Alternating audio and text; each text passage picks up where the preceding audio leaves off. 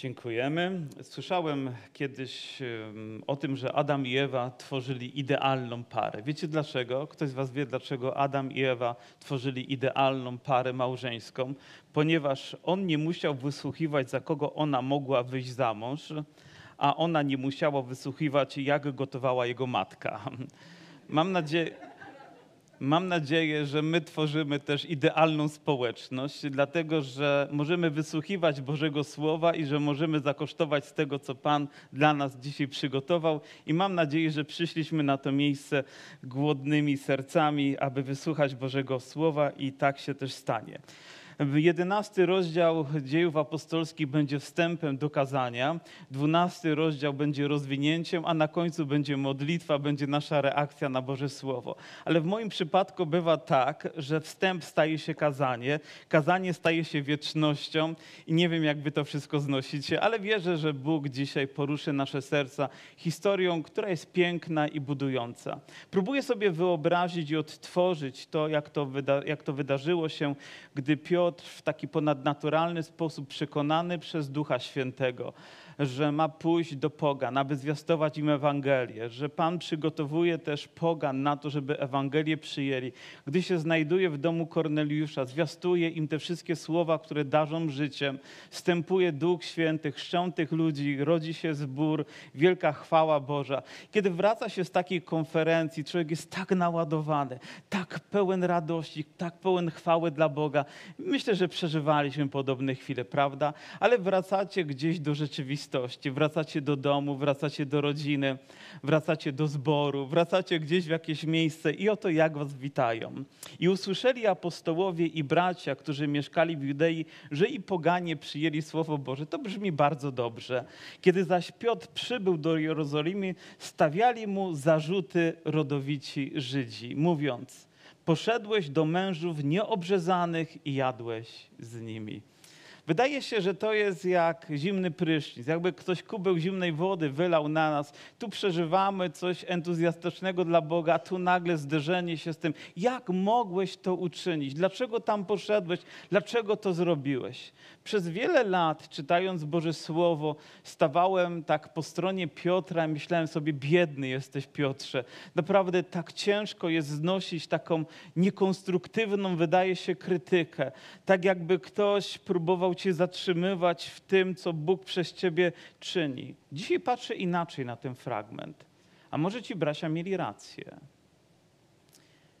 A może powinniśmy zadawać pytanie, dlaczego gdzieś jesteśmy, dlaczego coś robimy, dlaczego w ten sposób to ma być wykonywane. Nie dlatego, że gdzieś zakładamy, że jesteśmy źli i chcemy to wyrazić w taki niewłaściwy sposób, ale dlatego, że chcemy dbać o czystość, chcemy dbać o wartość, chcemy dbać o to, by Boże Słowo było właściwie zwiastowane i respektowane. Może powinniśmy również i w ten sposób na to patrzeć. Czy my jako ludzie mamy prawo do tego, żeby patrzeć politykom na ręce?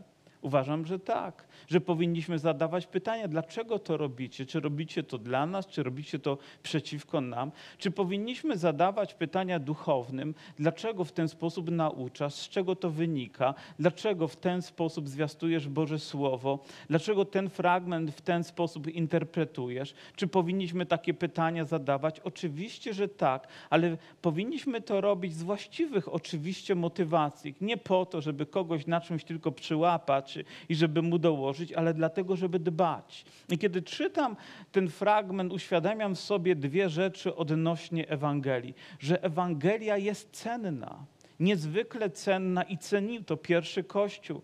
Nie pozwalali na to, żeby od po prostu rzeczy się działy i jakkolwiek się działy, jak się człowiekowi podoba, ale oni dbali o to, żeby Słowo Boże było respektowane, żeby ludzie słuchając szanowali Boże Słowo, żeby Boże Słowo było cenione. Pamiętam, jak kiedyś byłem na takiej konferencji młodzieżowej w latach 80., to było niezwykłe, że w tych latach pozwalano nam robić konferencje młodzieżowe na kilka tysięcy osób w Warszawie. Kto z Was był na takiej konferencji? Z Chrystusem tam i jak różne hasła były. I pamiętam, jak zamknięto mnie w jakimś akademiku z dwoma osobami, których nie znałem. Okazało się, że obaj byli byłymi narkomanami, tam różne mieli historie życia, a ja taki pobożny, uświęcony człowiek z Dąbrowy Górniczej, wrzucony w to pomieszczenie i patrzę na widok, który jest przed moimi oczami i była Biblia, która leżała na stole, to mi się podobało, a na Biblii leżała paczka papierosów. Ja tak patrzę na ten obraz i oczywiście w moim, w moim sercu rodzi się oburzenie. Mówi, jak ktoś mógł? On popatrzył na mnie, na to, na co ja patrzę, mówi, o przepraszam, i położył papierosy i na niej Biblię. jakby to coś cokolwiek zmieniało. Ale rozumiecie, że człowiek może w ten sposób patrzeć na rzeczy, ponieważ też tak został ukształtowany i ceni sobie to, jak to jest ważne. Po drugie, Słowo Boże jest święte. I tak bardzo im zależało na tym, żeby w jakikolwiek sposób było niesprofanowane żeby nie było zbezczeszczone, żeby nie było w niewłaściwy sposób użyte. A więc oni chcieli zadbać o to i upewnić się. I dzisiaj tak odczytuję ten fragment. I dlatego Piotr nie mówi, a to moja sprawa. Co głoszę, jak głoszę, komu głoszę, nic wam do tego. Nie, wygląda na to, że miał na tyle pokory, by zdać relację przed tymi braćmi, po to, aby uzmysłowić im, że to, co się wydarzyło, pochodziło nie tylko z Niego, to nie była Jego inicjatywa, ale pochodziło z nieba. Bóg natknął Jego serce, przygotował grunt po to, żeby poszedł, aby Boże dzieło mogło się wykonać. I zaczyna opisywać im to, co było treścią minionego kazania, że oto ma widzenie, stępuje z nieba płachta, Bóg go przekonuje po trzykroć, że ten obraz ma go zaprowadzić dalej. I rzeczywiście stają u drzwi ludzie, którzy prowadzą go do domu Korneliusza, a więc za każdym razem widzimy Boże działanie. Po pierwsze, on usłyszał głos, głos z nieba. Ale ja nie chciałbym wierzyć wszystkim osobom, które gdzieś słyszą jakiś głos ponieważ to może brzmieć nawet bardzo dziwnie. Ktoś po prostu coś usłyszał i wciąż słyszał, a Bóg mi powiedział, a Bóg mi powiedział, a Bóg mi powiedział, ale nie zawsze z tego rodzi się dobre świadectwo. Może to jest tylko Twoje przeżycie, może to są tylko Twoje emocje. Musimy nauczyć się rozróżnić pomiędzy tym, co z nas, a tym, co z nieba. I z pewnością spotkacie się albo już spotkaliście z takimi sytuacjami, gdzie mówi, o Bóg mi powiedział. Słyszałem o grupie młodych ludzi, która wyjechała gdzieś sobie na ferie wakacyjne czy na, na wakacje. No i tam oczywiście w gronie wierzących ludzi wszyscy prorokowali, kto z kim ma się ożenić, kto za kogo ma wyjść za mąż. Jak ja bym tam wszedł, ja bym im powiedział, co Pan mówi w tej sprawie. Więc można też nadużyć. Ale Piotr też później mówi, ale ja widziałem. Widziałem, jak Duch Święty stąpił, więc on słyszał i widział świadectwo. I to są dwie rzeczy, które powinny również i nas przekonywać o czym, że coś jest autentyczne, coś jest biblijne. Nie tylko słyszymy, ale mamy potwierdzenie, mamy świadectwo. Biblia mówi, że po czym mamy poznać? Po owocach, po tym, czy rzeczywiście to słowo jest potwierdzone. Bo cóż z tego, że człowiek sobie coś wymyślił, jak Bóg tego nie potwierdza, nie idzie razem z nami, nie błogosławi. Powinniśmy być przekonani. I trzecia rzecz, do której on się odnosi, to to, że mówi, czyż Pan nie powiedział nam, że my również będziemy, tak jak Jan chrzcił wodą, my będziemy ochrzczeni Duchem Świętym. A więc mamy trzecie świadectwo, świadectwo słowa, świadectwo świadectwo Jezusa. A więc on słyszał, on widział, jak wypełniło się Boże Słowo. I to jest fundament, na którym my musimy budować i od którego musimy rozpoczynać i do którego mamy sprowadzać. Czy objawienia, czy zwiastowanie, czy nasze przekonania. Ale czy to jest biblijne? Czy to jest właściwe? Czy to pochodzi ze Słowa Bożego? Czy to jest tylko naszym wymysłem, naszą fantazją, naszą nauką? Gdybyście przyjrzeli się a w tym względzie uważam, że powinniśmy być krytyczni. Powiem jakiejś religijności, jakiejś pobożności. Powinniśmy zadać pytanie, dobrze, a z czego to wynika? Powiem, a skąd ten duchowny wziął jakby pierwowzór tego? Czy to jest z Biblii, czy to jest z historii, czy to jest z jakiegoś kontekstu, nie wiem, właśnie wydarzeń, które na przestrzeni wieków się wydarzyło i którym dodano pewną duchowość, a dzisiaj stały się czymś, kto, czego nikt nie podważy.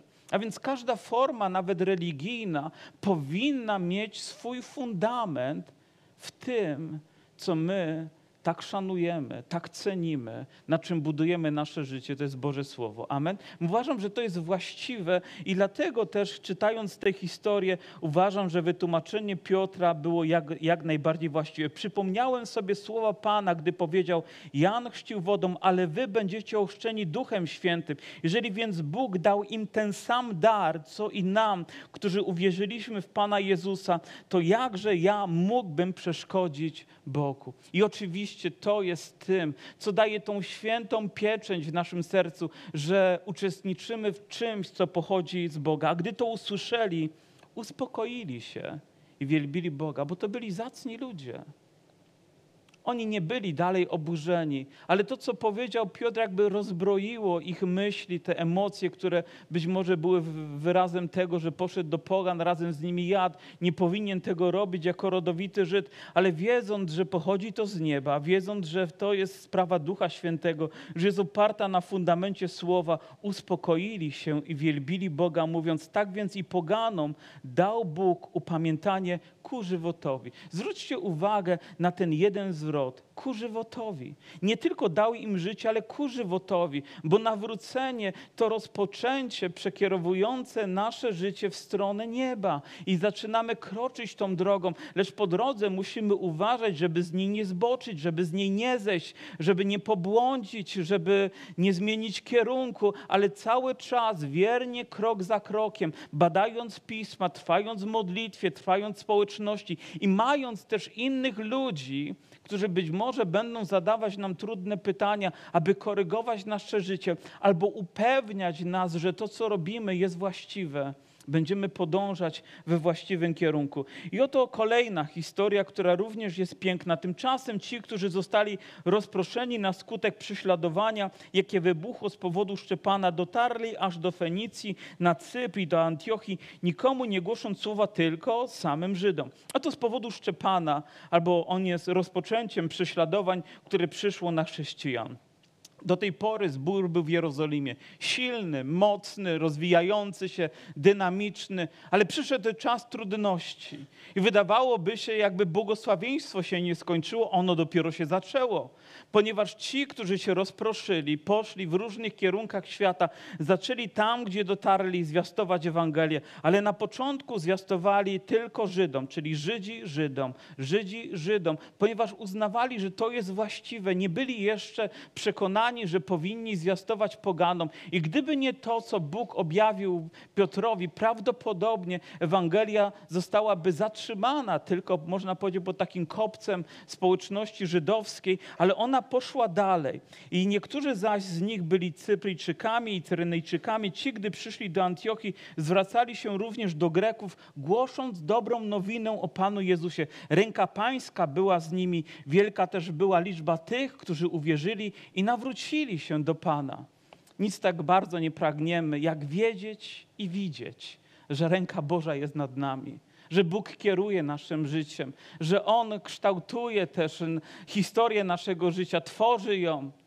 Potrzebujemy takich wydarzeń i za chwileczkę na nowo się o tym przekonamy z 12 rozdziału, ale ręka Pańska była nad nimi.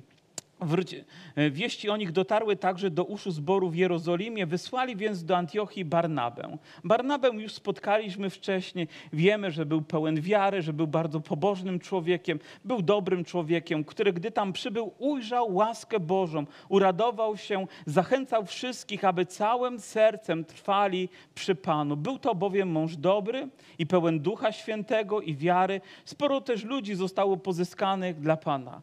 Charakterystyka Barnaby bardzo mi się podoba. Człowiek dobry i pełen Ducha Świętego, pełen wiary. Wiecie, możesz mieć człowieka wierzącego, ale czy jest dobrym człowiekiem?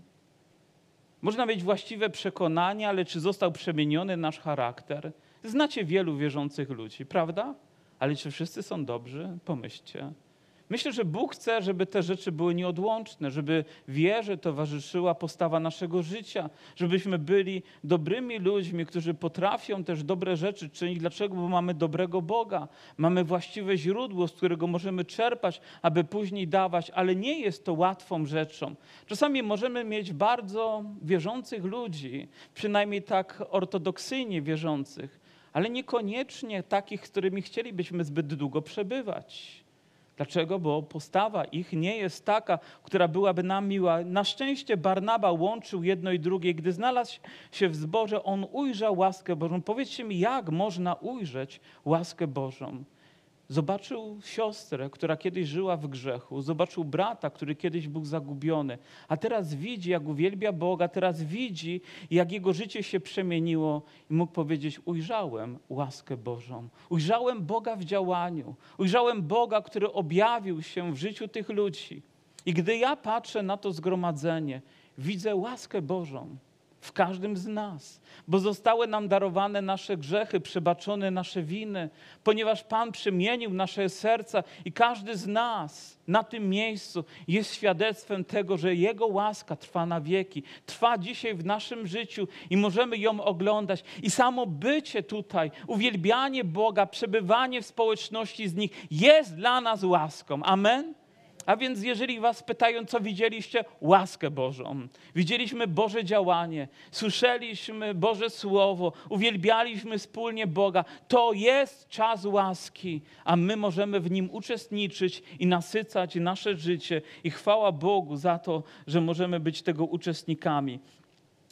Um, a, a, potem widzimy też, że gdy Ewangelia się rozwijała, potrzebowali ludzie umocnienia, dlatego też Barnaba um, znalazł się, przeprowadził do Antiochii Saula, czyli apostoła Pawła, po to, aby ten razem z nim mógł tam przebywać i zaczęli nauczać w tym zborze ludzi. I tam też po raz pierwszy nazwano uczniów chrześcijanami.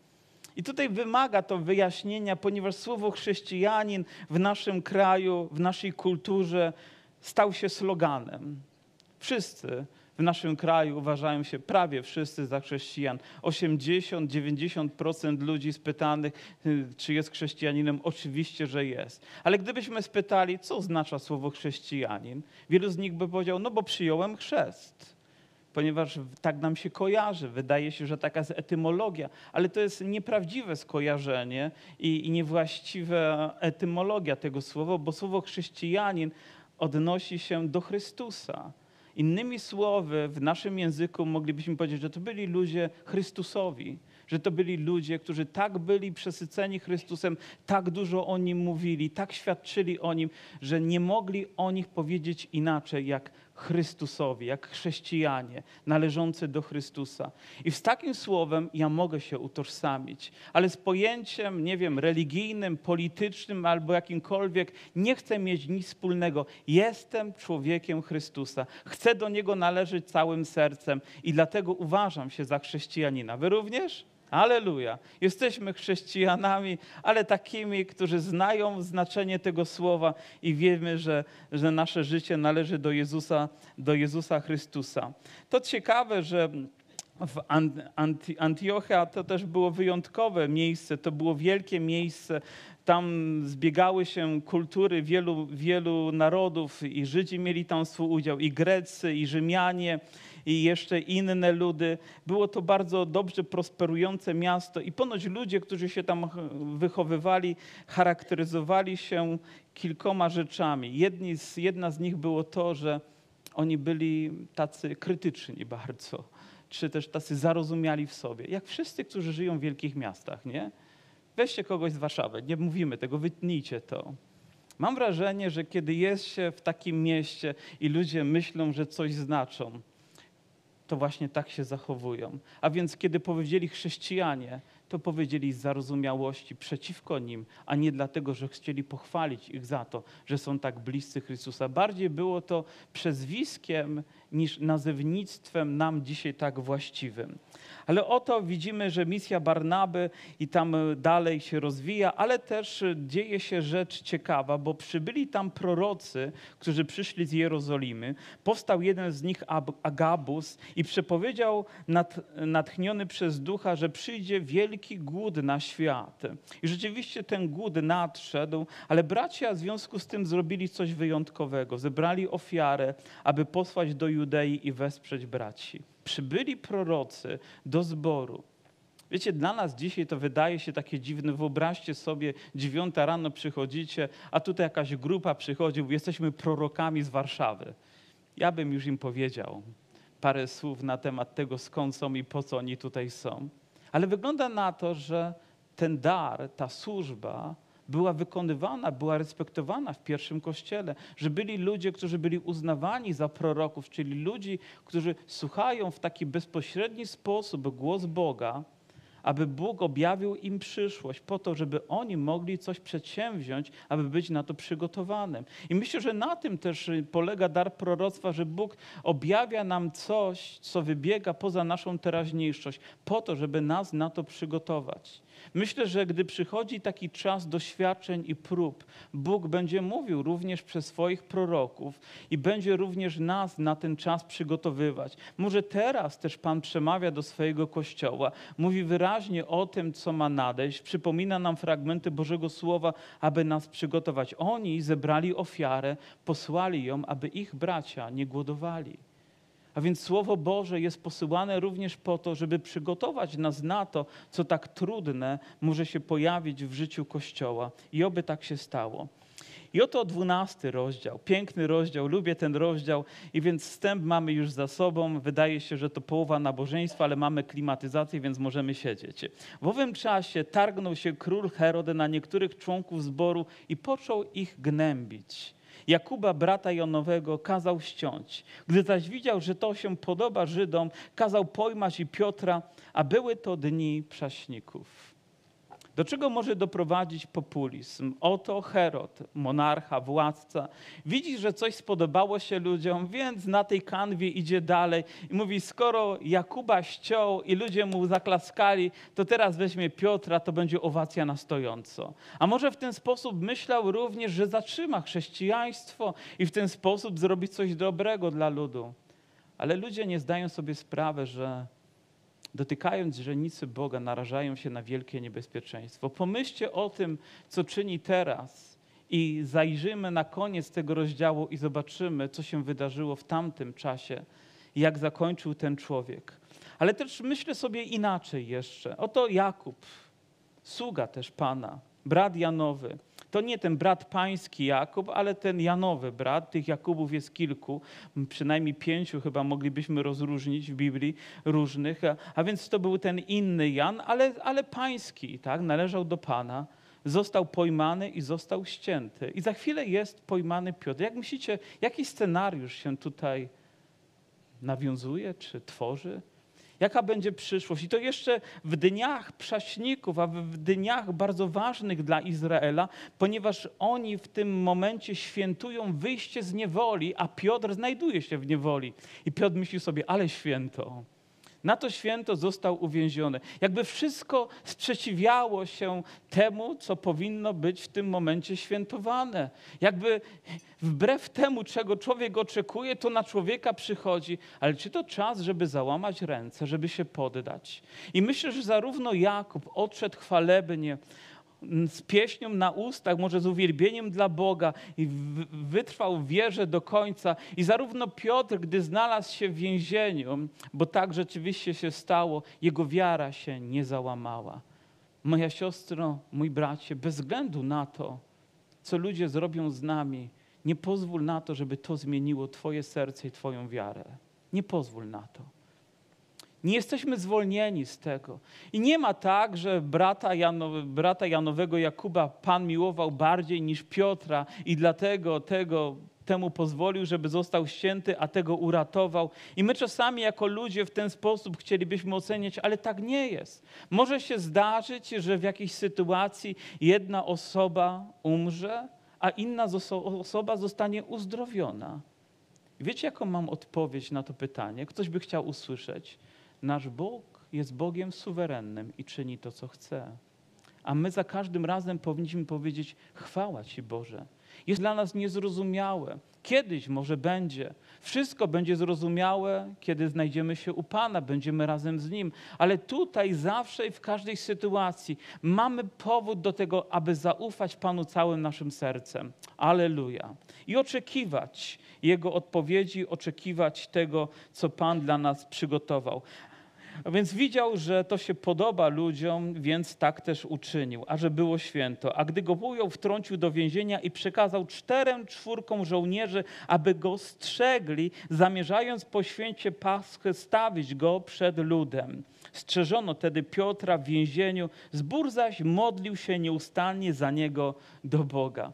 A więc jest Piotr strzeżony jak w Alcatraz cztery czwórki. Innymi słowy, szesnastu żołnierzy miało jedno zadanie we dnie i w nocy sprawiać, żeby Piotr nie wymknął im się, żeby nie uciekł, ale cały czas był pod ich strażą to zawodowi żołnierze, to nie byli amatorzy, to nie było harcerstwo, chociaż nie chcę żadnemu harcerzowi tutaj absolutnie uwłaczać, to nie była amatorka, to byli zawodowcy, wiedzieli co robią i te cztery czwórki miały go strzec. I rzeczywiście to też uczynili. Był zamknięty, był zamknięty w więzieniu. A co robił zbór? Modlił się, modlił się, modlił się nieustannie do Boga. Gdy Ty znajdziesz się w potrzebie, oby miał się kto za Ciebie modlić. Ponieważ bardziej tego potrzebujesz, niż jesteś tego świadom. Gdybym miał określić ten rozdział mianem jakiejś pieśni, która się tutaj wydobywa, rozbrzmiewa, to refrenem, do którego chciałbym powracać wciąż jest to, że zbór modlił się do Boga. Zbór modlił się do Boga. I w każdej sytuacji to, co możemy zrobić, to modlić się do Boga we wszystkim. I nie tylko wtedy, gdy ktoś jest więziony, nie tylko wtedy, gdy ktoś znajdzie się w szpitalu w jakichś dramatycznych sytuacjach, ale we wszystkim Kościół powinien przynosić to przed tron Boga, modlić się do Niego w każdej sprawie, zawierzać każdą sytuację swojego życia Bogu. Nie wiem jak wy, ale ja modlę się, można powiedzieć o wszystko. Ruszam w drogę, modlę się, zasiadam do posiłku, modlę się, idę spać, modlę się, wstaję, modlę się. w każdym momencie mojego życia no ja jestem po prostu owładnięty w moich myślach i dobrze, w moim sercu i bardzo dobrze przez to, żeby nieustannie wyrażać to, że moje życie należy do Boga. Niedawno czytałem drugą księgę królewską i tam oczywiście, jak wiecie, opisane jest wiele cudów e, Elizeusza, które Pan dokonywał też przez niego. I oto taki epizod wydaje się, że gdzieś wykonywali jakąś czynność i siekiera wpadła do wody. No co my byśmy zrobili? Pojechali do Kastoramy po nową, nie? jeżeli stara gdzieś utonęła. Ale w tamtych czasach nie tak łatwo było o Kastoramę, nie tak łatwo było o siekierę. Było to tak ważne narzędzie w ich funkcjonowaniu. Kto miał siekierę, to był bogaty. Kto miał siekierę, to rządził i nie był to Janosik. Nie? Ale wiemy, że to było ważne narzędzie, że nie było produkowane tak na pniu. A więc gdy wpadła do wody, to dramat we wsi. Po prostu co oni teraz zrobią? I modlił się. I siekiera wypłynęła, stał się cud. Wiecie, do jakiego przekonania doszedłem, że nawet tak wydaje się banalne rzeczy codziennego użytku potrzebne mnie również powinienem przynosić przed Boży tron, zawierzać to Bogu, wołać do Niego, gdy mam potrzebę, być przez Boga w tym względzie kierowanym w każdym aspekcie. Nie tylko uzdrowienia, nie tylko wskrzeszenia, które się dokonywało i innych cudów, które Bóg wykonywał, ale w tak fundamentalnych rzeczach Powinieneś prosić o Boże prowadzenie. Kościół powinien się modlić, powinien się zbierać, powinien zawierzać to Bogu, wiedząc, że Bóg we wszystkim ma być uwielbiony. Za Niego do Boga to była modlitwa wstawiennicza. e, owej nocy, gdy Herod miał go już wyprowadzić, a więc wydaje się, że godzina jest za 5.12, Piotr skuty dwoma łańcuchami spał między dwoma żołnierzami, strażnicy zaś przed drzwiami strzegli więzienia.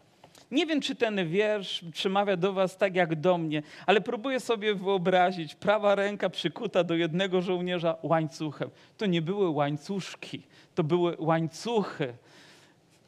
Druga ręka przykuta do drugiego żołnierza. Powiem, ja więc był, można powiedzieć, ubezwłasnowolniony. No, był w więzieniu, przykuty łańcuchami, nie mogąc się ruszyć. I co robi w takim momencie Piotr? Śpi. Ja wiemy, że dla was to jest jakieś jedno określenie, ale wyobraźcie sobie, za chwilę idziecie na stracenie, przykuci łańcuchami i śpicie. Wiecie, o czym to świadczy? O pokoju. O pokoju, który on miał w swoim sercu, że w takim momencie był w stanie usnąć. Oglądałem programy, widziałem czasami filmy, gdy ludzie byli skazywani na śmierć i za chwilę ten wyrok miał być wykonany i co się dzieje w celach, co się dzieje w życiu tych ludzi. Tragedia. Ci ludzie nie potrafią wstać o własnych siłach, przejść kilku kroków. To są tak dramatyczne chwile, pomimo to, że oni są winni. Oni niemalże zasłużyli sobie nawet na taki wyrok, ale mimo to nie są w stanie nic zrobić, są sparaliżowani, są pełni emocji, nie śpią i to nie od jednego dnia, ale może nawet od kilku dni. Są owładnięci tą myślą, że za chwilę stracą życie, a Piotr śpi. Aby Bóg dał nam taki pokój w chwilach, gdy my będziemy przechodzić przez jakieś trudności. Aby dał pokój do naszego serca tak wielki, że potrafimy zasnąć nawet pośród burzy. Strażnicy zaś czuwali. I wyobrażam sobie sytuację, szukam odpowiedzi na prawo, patrzę, więzienie, na lewo więzienie, przede mną drzwi zamknięte. Skąd może przyjść pomoc? Patrzysz na prawo, możesz szukać pomocy u ludzi. Patrzysz na lewo, może szukasz pomocy w instytucjach. Patrzysz przed siebie i może sam myślisz sobie jakoś poradzisz, ale pomoc nie przychodzi. Skąd może nadejść pomoc? Jest tylko jedna odpowiedź z góry, z nieba, dla każdego z nas, nawet w tak bardzo beznadziejnej sytuacji. Święto upamiętniało wyjście narodu izraelskiego z niewoli. Czy Bóg mógł powtórzyć historię w przypadku jednostki Piotra, który miał być uwolniony i poprowadzony dalej? Wtem zjawił się anioł pański i światłość zajaśniała w celi. Trąciwszy zaś Piotra w bok, obudził go, mówiąc: Stań prędko, i opadły łańcuchy z jego rąk. I oto pojawia się anioł. Dość często w dziejach apostolskich pojawia się anioł. I, I, widzimy ponadnaturalne Boże działanie i wyobrażam sobie, jak cela nagle rozbłysła. Już widzę to, jakby w Hollywood było nagrane, takie fanfary do tego odpowiednie by się pojawiły. Pewnie wyglądało to inaczej, ale wciąż było niezwykłe. I oni nie widzieli, a Piotr tego doświadczył. Widzicie, to, co jest zamknięte dla świata, jest otwarte dla nas. Niebo łaskę, która tam jest dla każdego z nas, przychylność Boga, którą nam również okazuje w ponadnaturalny sposób.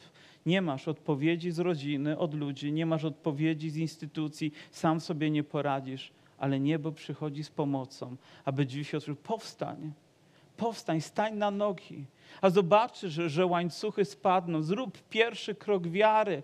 Zrób krok, nie wiem, idąc na modlitewny, idąc do zboru, otwórz Biblię, zacznij się modlić. Zrób coś nawet bardzo praktycznego. Nie siedź w tym samym miejscu, ale powstań, ponieważ Bóg przyszedł, aby do ciebie przemówić, aby poruszyć twoje życie i tak też się dzieje. Wstań prędko i rzekł Aniu do niego, opasz się i włóż sandały swoje. Uczynił tak i rzecze mu, zarzuć na siebie płaszcz swój i pójdź za mną. Te słowa pójdź za mną, Piotr już słyszał, co prawda nie anioł wypowiedział, ale sam Jezus Chrystus, ale on wiedział, jak ważne jest posłuszeństwie temu, co Bóg do niego mówi, czy przez posłańca, czy bezpośrednio sam aby nauczyć się tego, żeby to było wręcz nawykiem, jak rozkaz dla naszego życia, żeby powstać i zrobić to, co mówi Boże Słowo.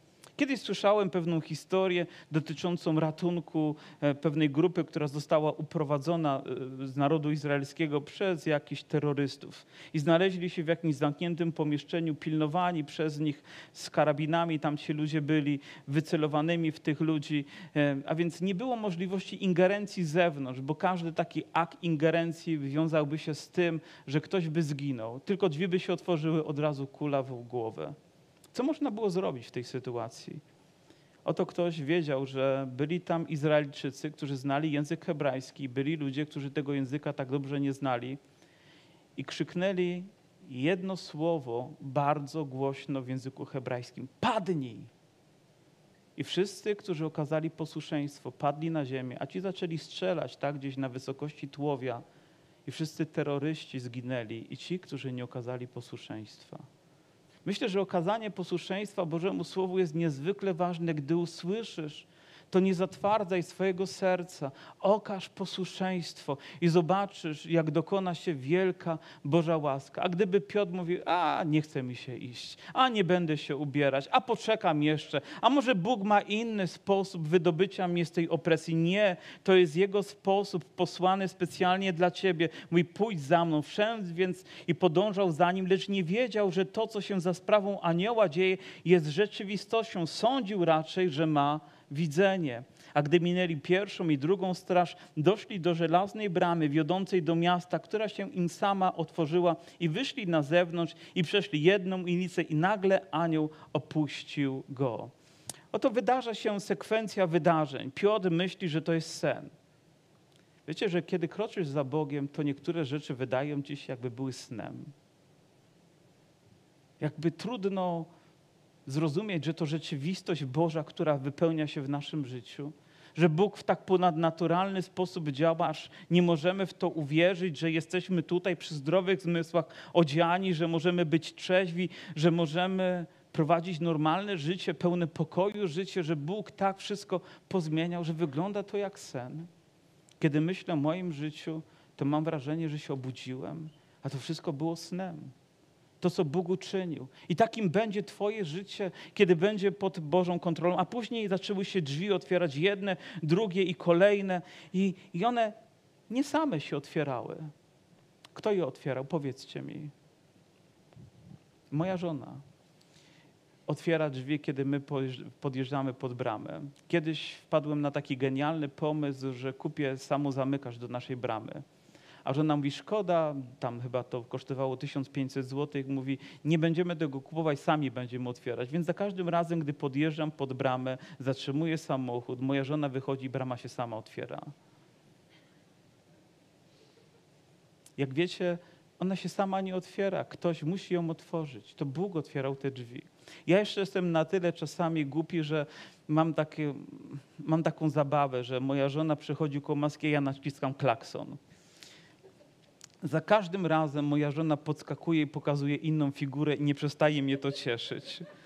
Oczywiście, że ją to cieszy mniej. Pewnego razu nawet wziąłem komórkę i mówię, nagram to, będę miał na TikToka, nie? że ona tak reaguje.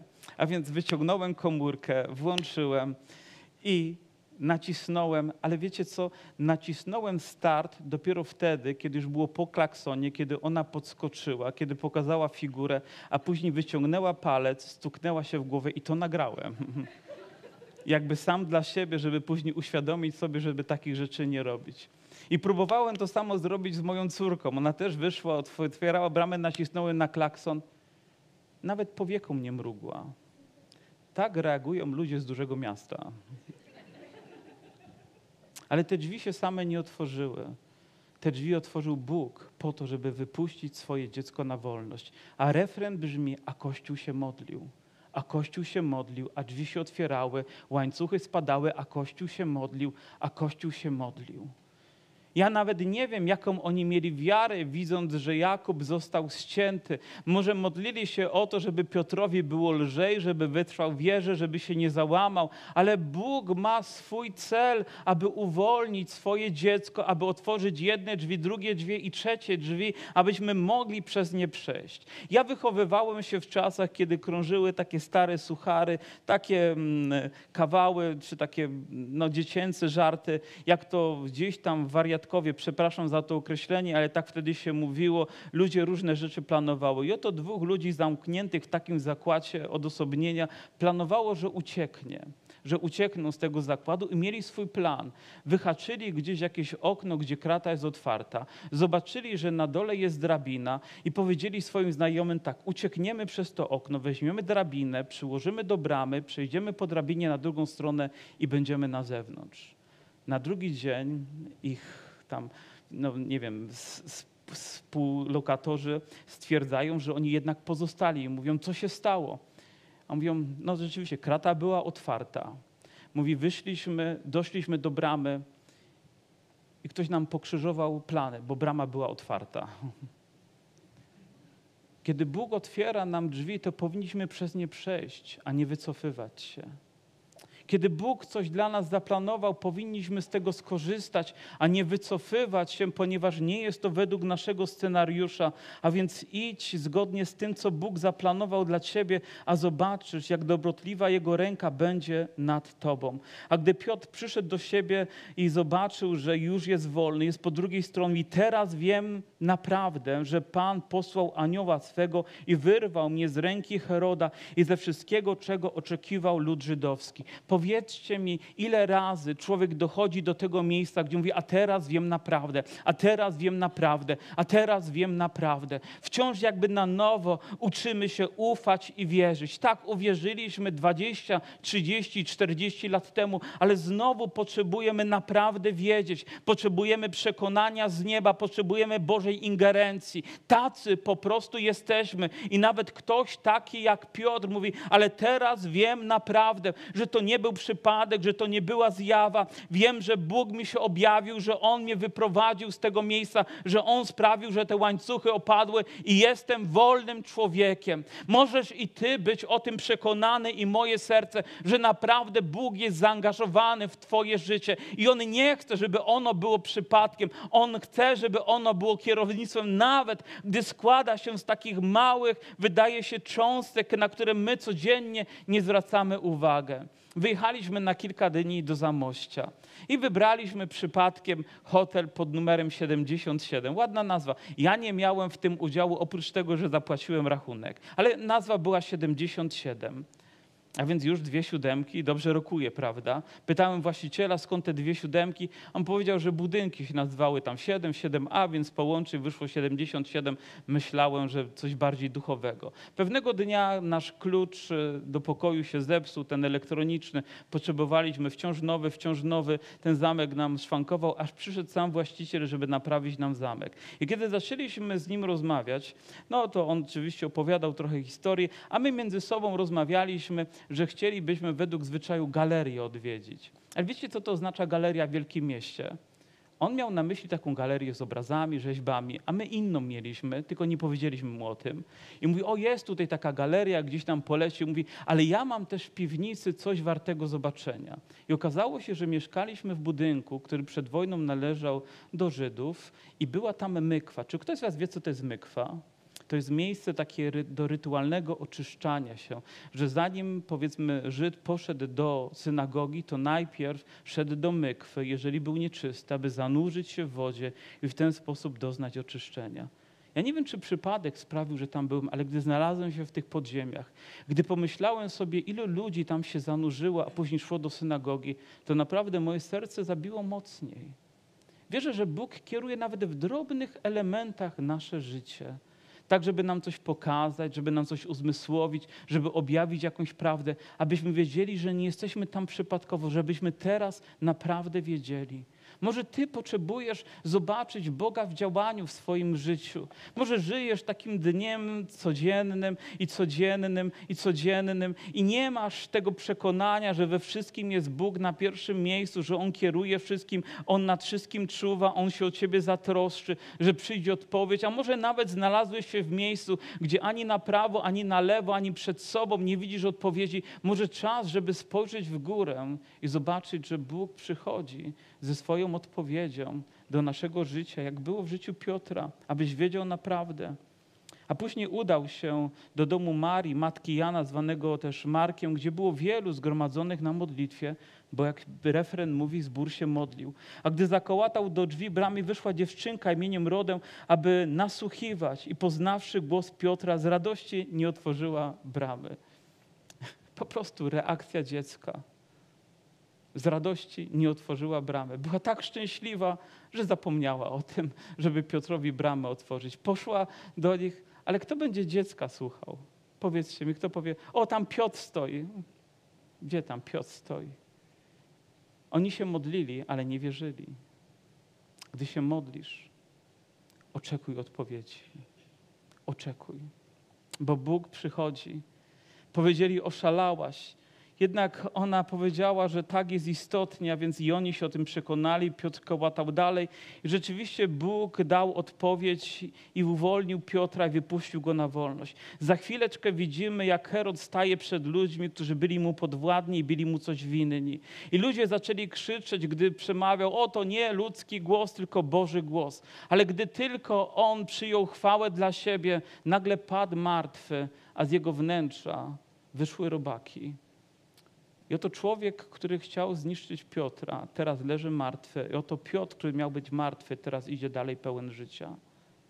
Oto Bóg, który przychodzi, aby zaingerować w nasze życie, abyśmy wiedzieli naprawdę abyśmy widzieli Kościół, który się modli, Bożą odpowiedź, która przychodzi, abyśmy Boga zaczęli traktować bardzo realnie, abyśmy Go angażowali w każdą dziedzinę naszego życia, żebyśmy nie uznawali, że to jest zbyt prozaiczne. O, te drzwi się otworzyły, ta brama się otworzyła, Bóg nam dał tu sandały, tu dał nam odzienie, tu dał nam przyszłość. Nie, we wszystkim Bóg chce być zaangażowany i On chce, żebyś Ty we wszystkim całym sercem był zaangażowany w życie z Nim, a zobaczysz, realność Boga, odkryjesz to, za czym tak bardzo tęsknisz w swoim życiu, zobaczysz odpowiedź, która przekracza dzisiaj Twoje możliwości. Być może gdzieś dzieje się jakaś zła rzecz, jakaś sytuacja, która wzięła Cię niczym w kleszcze i zaczyna cisnąć bardzo mocno. Zaufaj Bogu, spójrz w niebo, bo stamtąd przychodzi pomoc, tam jest odpowiedź, tam jest nadzieja dla każdego wierzącego człowieka. Może być również tak, że Pan zabierze nas, abyśmy byli razem z Nim i nie przestaniemy Mu za to dziękować przez całą wieczność, ale może być jeszcze tak, że pozostawi nas tutaj na jakiś czas, bo ma plan, bo ma misję, bo ma dzieło do wykonania, a my będziemy chcieli w tym uczestniczyć, aby oddać Mu w ten sposób chwałę, ale tak bardzo chcemy widzieć Jego realność, zaprawdę wiedzieć, że On jest żywym Bogiem dzisiaj we mnie, że On dokonuje swoje dzieło i chce je dokonywać w Tobie. Nie zapomniał o Tobie, nie zapomniał zapomniał Twojego imienia. On widzi odciski na Twoich nadgarstkach. On widzi może zbyt szybkie nawet bicie Twojego serca, gdy przychodzą niewłaściwe emocje. Znacie lepiej niż Ty sam. Możesz poznać siebie przez całe życie i On jest odpowiedzią. On jest wolnością. On jest nadzieją. Odpowiedź przychodzi z góry. Wiecie, chciałbym wyciągnąć rękę i po nią sięgnąć. Chciałbym otworzyć moje serce i powiedzieć: Panie, potrzebuję zaprawdę dzisiaj wiedzieć. Potrzebuję tak samo Cię doświadczyć, jak w dniu, kiedy się narodziłem na nowo, jak w dniu, kiedy napełniłeś mnie swoim duchem, jak w dniu, gdy odpowiedziałeś na jakieś wielkie potrzeby, gdy ja widziałem tylko ciemność. Bóg przychodzi do tej celi ciemnej ze swoją światłością przychodzi do tego zgromadzenia i do Twojego serca ze swoją światłością, abyś zaprawdę wiedział. Powstańmy.